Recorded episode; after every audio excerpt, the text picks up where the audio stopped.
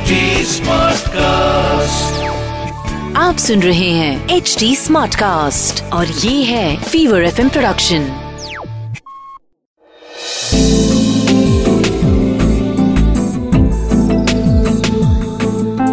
एक अधूरी कहानी। एक अधूरी कहानी कहानी वाला देव के साथ। एक वो दिन था और एक आज का दिन है। उस आवाज़ को भूल पाना लगता है नामुमकिन है।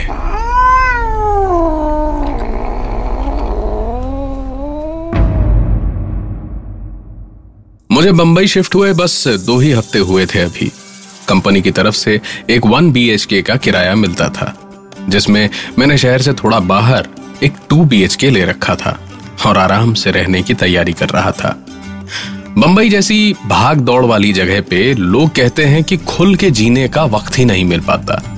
अरे मुझे तो ट्रेन बहुत ज़्यादा पसंद है। इसीलिए ऑफ़िस अगर दूर हो तो रोज़ाना लोकल ट्रेन में रास्ता देखते देखते जाने का मज़ा अलग से आएगा।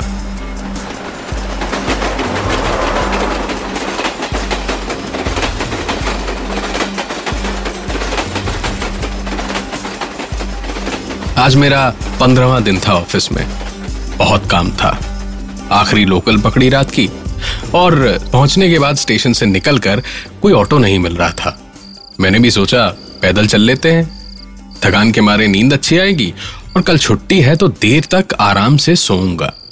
तो मैंने अपनी बिल्डिंग की ओर चलना शुरू कर दिया।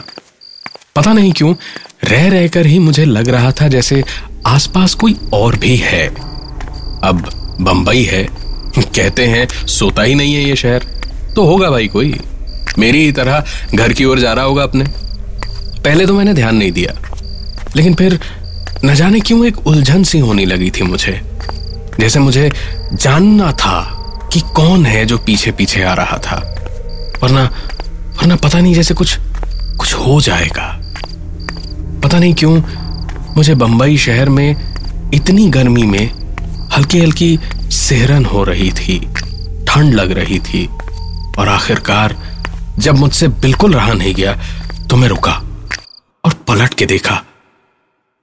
दूर दूर तक कोई नहीं दिख रहा था।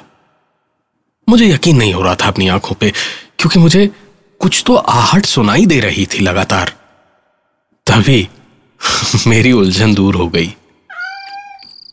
एक बिल्ली मेरे पीछे पीछे आ रही थी। मैंने पहले तो उसको प्यार से पुचकारा, सहलाया और फिर वापस चलने को हुआ तो जाने का नाम ही न ले। पता नहीं, इस नन्ही सी जान को मुझमें क्या अच्छा लगा जो जाने का नाम नहीं ले रही थी। मैंने भी सोचा, अकेला ही तो रहता हूँ, ये भी रह लेगी मेरे साथ। इतनी सी तो है, कितना खा लेगी। बस, मैं चलता रहा, और वो पगली भी मेरे पीछे पीछे आती रही। मैंने उस छोटे से सफ़र में बड़े बड़े सपने देख डाले थे। क्या नाम रखूँगा? क्या क्या खिलाऊँगा? क्या क्या खिलौने खरीदूँगा उसके लिए? और बस इन्हीं छोटे छोटे सपनों में रास्ता कट गया। मेरी बिल्डिंग आ गई और बस पलट के देखा तो बिल्ली गायब। अब क्या ही करें? नहीं आएगी अंदर। पक्का वॉचमैन वगैरह भगा देते होंगे। दोबारा दिखेगी तो गोद में उठा के बस घर ले आऊँगा। उस छोटी सी जान ने मेरा मन मोह लिया था। और मैंने उसका नाम उसके रंग पे ही सोच लिया था। भूरी। खैर, मैं ऊपर सेवेंथ फ्लोर पे अपने फ्लैट पे पहुँचा। दरवाज़ा खोल के चाबी रखी और बत्ती जलाई तो सामने देखा, भूरी मेरे सामने बैठी थी और मुझे देखकर धीमे धीमे अपनी पलके झपकाए जा रही थी। मैंने सुना है, बिल्लियों के आई लव यू कहने का तरीका होता है ये। मैंने सोचा अच्छा है, इसको सारे चोर रास्ते पता है आने जाने के। मतलब आराम से आएगी, खा पी के सोएगी, घूमेगी, फिरेगी और फिर चली जाया करेगी। मैं तो पूरे टाइम घर पे रहूँगा नहीं। इसको भी अकेलापन नहीं होगा। मैंने बैग वगैरह रखा और हाथ मुँह धो करके कपड़े बदलते हुए ख्याल आया कि खिड़की दरवाजे जरा खोल लेता हूँ। एक एक करके सारी खिड़कियाँ खोल के मुझे अंदर आती ठंडी हवा ने जैसे अचानक एक सच्चाई की घुट्टी पिला दी। अगर सारी खिड़कियाँ और दरवाजे बंद थे तो भूरी अंदर कैसे आई? मैंने पूरा फ्लैट छान मारा। लेकिन न तो कहीं भूरी दिखाई दी और ना ही कहीं कोई ऐसी जगह दिखाई दी जहाँ से भूरी अंदर बाहर आ जा सकती थी। अरे भाई, सातवां माला है। ऐसे कैसे कोई भी घुस जाएगा और भूरी, वो न सिर्फ़ आई, बल्कि अब चली भी गई। मैंने भी सोचा, बिल्ली है, कहीं से भी घुसिया निकल सकती है।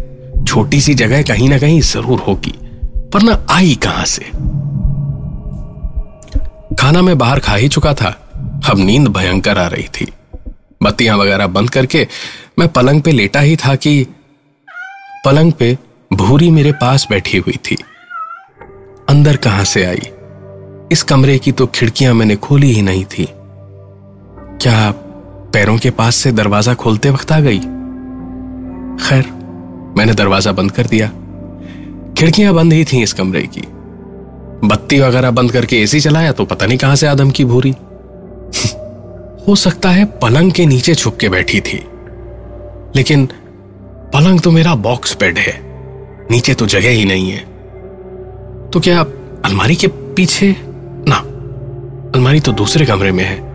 और बेड साइड टेबल के पास होती तो दिख जाती। कहाँ थी ये? खैर, थकान इतनी ही थी कि मैं इन फिजूल बातों में नींद बर्बाद नहीं करना चाहता था। लिहाजा सो गया। रात को प्यास से नींद खुली तो उठ के देखा, भूरी मेरे पास सो रही थी।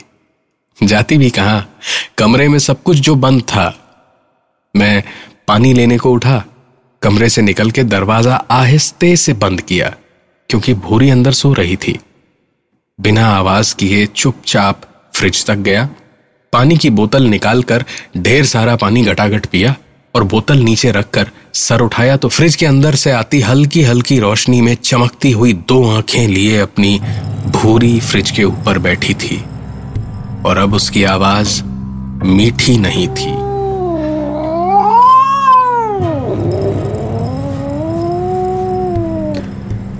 ऐसा लग रहा था जैसे मुझसे भयंकर नाराज़ थी।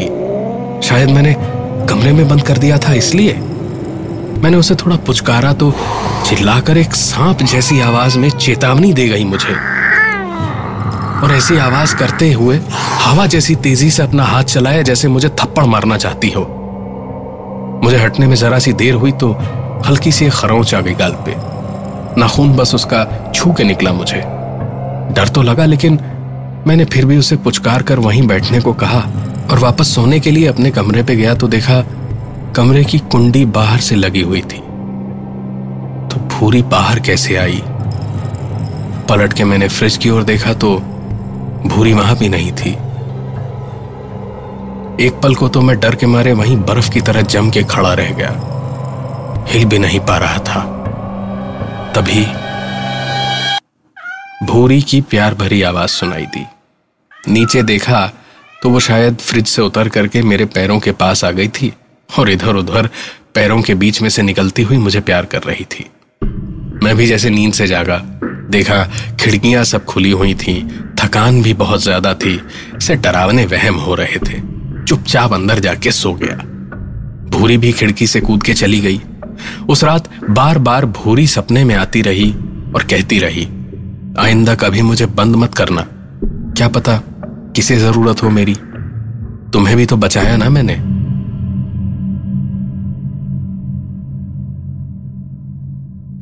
सुबह उठकर हँसी आ रही थी मुझे। बिल्ली आकर बात कर रही है सपनों में। कह रही है, मुझे पता नहीं किससे बचा लिया उसने। उसकी किसी को ज़रूरत पड़ जाएगी कभी भी अचानक। अरे, कैट है। बैटमैन नहीं। ब्रश वगैरह करके सोचा कि अंडा ब्रेड लेके आता हूँ। थोड़ा नाश्ता करूँगा।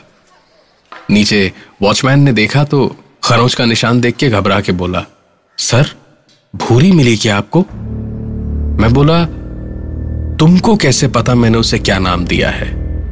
वॉचमैन मुस्कुराया और बोला, सर, वह बिल्ली नहीं है, कुछ और ही है। इधर एक आत्मा का साया है। कई लोगों ने बहुत कुछ देखा है, बहुत कुछ सुना है, और कईयों के साथ बहुत कुछ हुआ है। लेकिन सिर्फ़ कुछ ही लोग हैं, जिनको एक बिल्ली मिलती है उसी सड़क पर, उसी जगह पर मिलती है। लेकिन सिर्फ़ किसी किसी को मिलती है और उन लोगों को वो आत्मा परेशान नहीं कर पाती। कहते हैं, आत्मा की ही पालतू बिल्ली थी। न मालिक दुनिया से जा पाया और ना ही बिल्ली। बस इसको कभी कमरे में बंद मत कीजिएगा, वरना आपके चेहरे का ये जो निशान है ना, और बड़ा हो जाएगा। पता नहीं, उस वॉचमैन की बातें सुनने के बाद सुकून ज़्यादा महसूस हो रहा था या डर? लेकिन उस दिन के बाद से आज तीन साल हो चुके हैं बंबई में। ना तो मैंने दोबारा भूरी को देखा, ना कभी वो आत्मा दिखी, और ना ही वो वॉचमैन।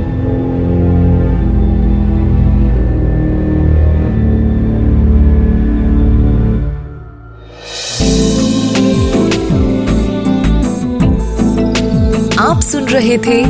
एक अधूरी कहानी। कहानी वाला देव के साथ प्रेजेंटेड बाय फीवर नेटवर्क आप सुन रहे हैं एच डी स्मार्ट कास्ट और ये था fever FM production H Smartcast